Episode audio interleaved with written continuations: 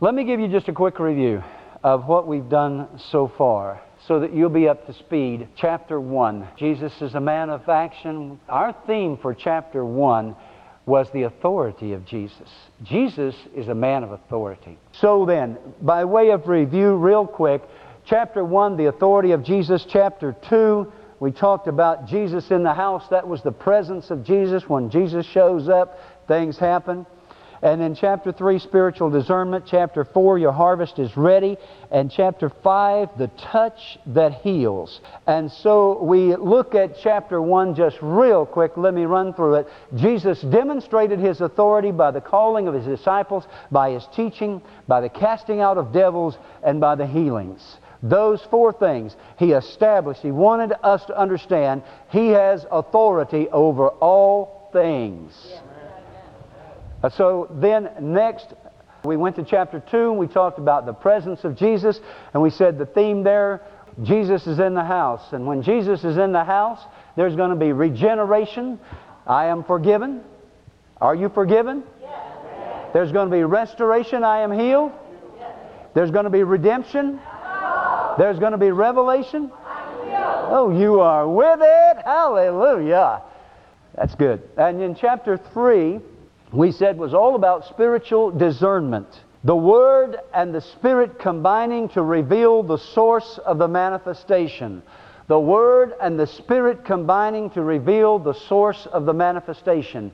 Jesus made disciples in His own image. From the book of Acts through the rest of the New Testament, we see the disciples doing the ministry of Jesus. They did it just like Jesus taught them in the power of the Holy Spirit. There's a lesson in that for us. How are we to minister? How many people are disciples of Christ this morning? Let me see your hands. That's good. That's, that's pretty much everyone. We are to do it the same way. See, I do not ascribe an ending date to the manifestation of the power of God.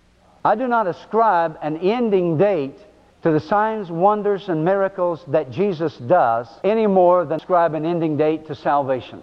I believe Jesus is still doing the same thing He always did. He's doing it through His body. You and I are His body. Amen? We are His body. So then, let's move along and let's talk about the next chapter that we come to, and that is chapter 4. And I said, Your harvest is ready. And in chapter 4, it says, As soon as the grain is ready, he puts in the sickle and he gathers it in. So I said to you, Your harvest is ready. Jesus said in that chapter, He who has ears to hear, let him hear. Look at the person next to you and see if they have two ears. Yep, pretty much everyone.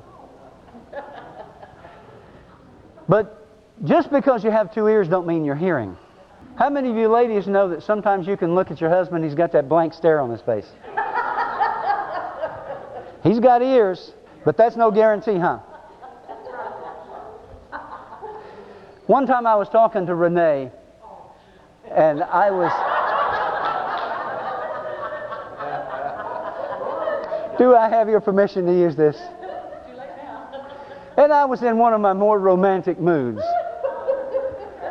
And I was telling her oh, how I loved her and everything.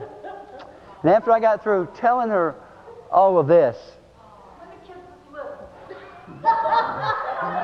when the kids were little, and they had their heroes on TV. She wants me to make sure I set it up right. They had their heroes on TV. How many of you remember back the Incredible Hulk and the Million Dollar Man Steve Austin? And my kids, especially my sons, they were really into this, you know. And uh, I was looking into Renee's eyes and speaking all of these romantic things. And Robin, her younger sister, was singing a romantic love song, serenading her, you know. And I really thought I was having an impact, you know. And then she looked at me and she said, Jim, Incredible Hulk is stronger than a million dollar man, huh?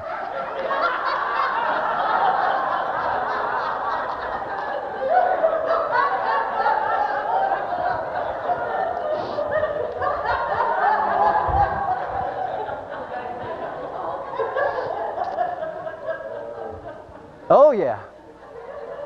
Just because you have ears is no guarantee that you're being heard. Jesus said, He who has ears to hear, let him hear. And I said that what we need to understand is the condition of your heart determines how well you hear. The condition of your heart will determine your harvest. Hearing is the key.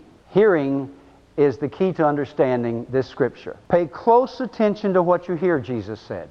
The closer you listen, the more understanding you will be given, and you will receive even more. To those who listen to my teaching, Jesus said, more understanding will be given, but for those who are not listening, even what little understanding they have will be taken away. So then we understand that he who has ears to hear also means that how well you hear will determine your harvest. How well you hear will determine your harvest. This is all by way of review.